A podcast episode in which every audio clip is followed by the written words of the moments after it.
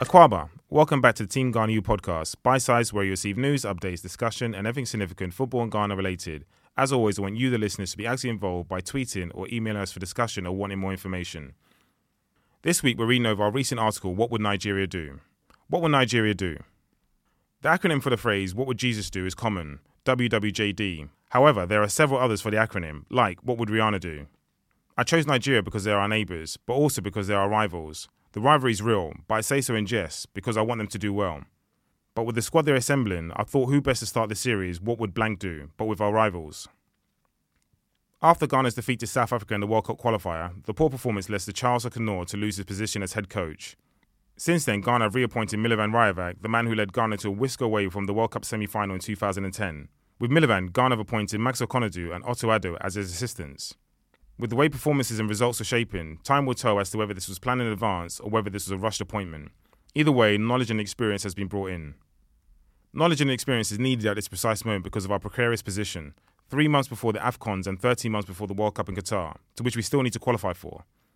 Missing out on Russia in 2018 was a massive blow, so to miss out on Qatar will be disastrous. What are the key areas that need addressing? The job is challenging, but it's an exciting project, a team in transition with a blend of youth and experience. The issues apart from our playing style is that the balance between youth and experience hasn't been corrected. And following failing to qualify for Russia in 2018, there hasn't been much direction with 13 months to Qatar 2022.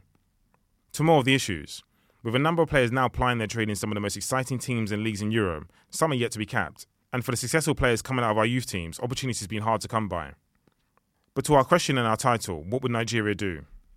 Nigeria were Olympic bronze medalists in Rio, and coming off the back of the World Cup, Nigeria would have been buoyed by their performances, despite elimination to an inspired Lionel Messi's Argentina. Nigeria, a team of youth and experience, led by their statesman William Ekong, who is followed by a crop of exciting young players, including scoring hotshot Victor Osimhen.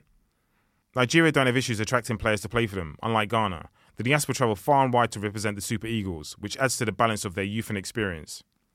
With that experience behind them, with players playing in some of the most exciting teams and leagues in Europe, as well as Olympic glory and World Cup experience, Nigeria have much to look forward to in Cameroon, and hopefully Qatar should they qualify. Ghana, on the other hand, in recent years we failed to qualify for the Olympics and missed out on the World Cup in 2018. And despite a lot of potential in the current squad, which we've covered, we have issues attracting players to play for us, the diaspora. We have youth and experience, but we don't have the blend, which cost Charles Akonnor his role as head coach. With the AFCONs months away and the World Cup on the horizon, it's time to get it right. Looking on as a fellow African nation, what have Nigeria done in recent time to be successful? Early talent identification. Ghana, like Nigeria, have a huge population outside Africa. It's to this one of the reasons why they have a huge pool of players to choose from. They also have a proud identity. Players from all corners of the world of Nigerian descent are very proud to wear the green and white of Nigeria. My final bullet point is in reference to their brand. Nigeria's kits and culture has made it to mainstream media. Their music, lifestyle, and culture is at the forefront of popular culture. And in addition, their football kits have been viral sensations. There are other factors, but for me, these are some of the key components. Is with this, you can create competition for places, a medium to long term project with a group and generation of players. And, as we've seen with other African countries, camaraderie with things like jammers create a bond and connection as a group and as a country. What will Nigeria do to improve the circumstances around the current state of our national side? What are the differences in approach? I will probably see all three of the bullet points. Attracting and identifying talent is a huge part of the process, and in having a huge pool of the diaspora in countries like the UK, Italy, the Netherlands, and in Germany, Ghana must take advantage of this. As to bullet point two, I would interject in saying Ghana we do have a proud identity, but it's just different as opposed to Nigeria's.